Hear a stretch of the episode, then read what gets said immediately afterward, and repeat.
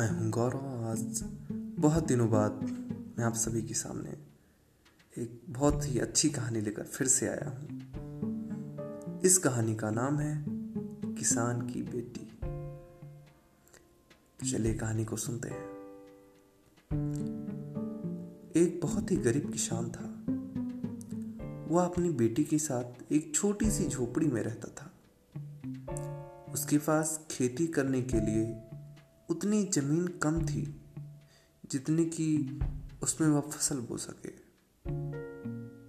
और जो भी फ़सल वो बोता, उसको बेचकर उसको बहुत थोड़े से पैसे मिलते, जिस पैसे से उनका गुजारा होना बहुत मुश्किल हो रहा था। उन पैसों से वो ठीक से खाना पीना भी नहीं खा रहे थे। वह राजा के पास अपनी समस्या लेकर आया। राजा दयालु थे।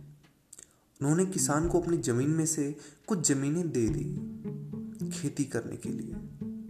उन्होंने कहा, यह ज़मीन तो हमारी ही रहेगी, लेकिन उस पर उगने वाली फ़सल तुम्हारी होगी। किसान ने राजा को बहुत बहुत धन्यवाद दिया। एक दिन वह खेत की जुताई कर रहा था। तभी उसका हल किसी कठोर चीज़ से टकराया। उसने वहाँ खोद कर देखा तो उसे सोने की एक ओखली मिली। किसान ईमानदार था। उसने अपनी बेटी से कहा, हमें यह ओखली राजा के खेत से मिली है।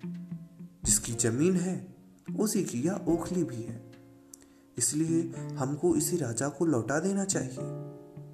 किसान की बेटी बोली, नहीं पिताजी, आप ऐसा मत कीजिए। आपको सिर्फ़ ओखली मिली है। यदि राजा ने आपसे इसकी सोने की मूसल भी मांगी तो आप क्या करेंगे? आप इस ओखली को अपने पास ही रखिए। लेकिन किसान को यह बात ठीक नहीं लगी। वह बोला, जो चीज़ हमें मिली ही नहीं, वह मांगने का राजा को कोई अधिकार ही नहीं है। वह राजा के पास ओखली लेकर पहुँचा। लेकिन दरबार में ठीक वैसा ही हुआ जैसा कि किसान की बेटी ने सोचा था। राजा ने सोचा कि किसान ने लालचवश मूसल को अपने पास रख लिया है।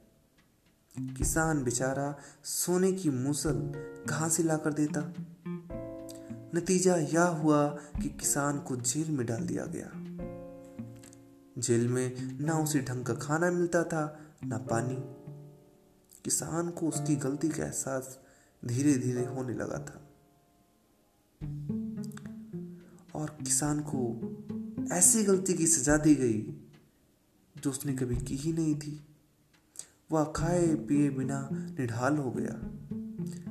लेटे लेटे वह रोता और कहता रहता था, काश बेटी की बात मानी होती। मैंने अपनी बेटी की बात मानी होती। बस यही बात वो दोहराता रहता। एक दिन राजा ने उसे ऐसा कहते हुए सुन लिया।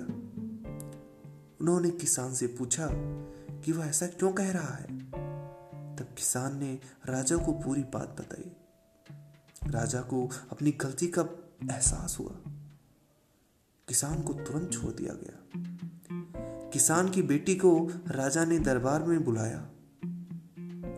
उससे बात करने के बाद राजा को पता चल गया कि वह कितनी बुद्धिमान है। किसान की बेटी को राज्य में खजाने का मंत्री बना दिया गया। उन्हें रहने के लिए घर और सभी सुख सुविधा, सभी सुख सुविधाएँ दी गई।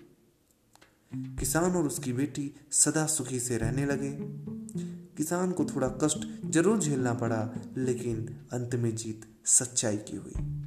तो बच्चों, हमें इस कहानी से ये शिक्षा मिलती है कि चाहे समय कितना भी कठिन हो, लेकिन हमें कभी भी सच का साथ नहीं छोड़ना चाहिए, क्योंकि सत्य पे हमेशा विजय होती है। तो बच्चों, इसी कहानी के साथ हम आज की कहानी पे समाप्त करते हैं और आपसे मिलते हैं दूसरी कहानी में और बहुत ही बेहतरीन कहानी के साथ। तब तक के लिए आप सब अपना ख्याल रखें, खूब मस्त रहें, घूमें, खेलें, कूदें और खूब सारा प्यार आप सभी को। Bye bye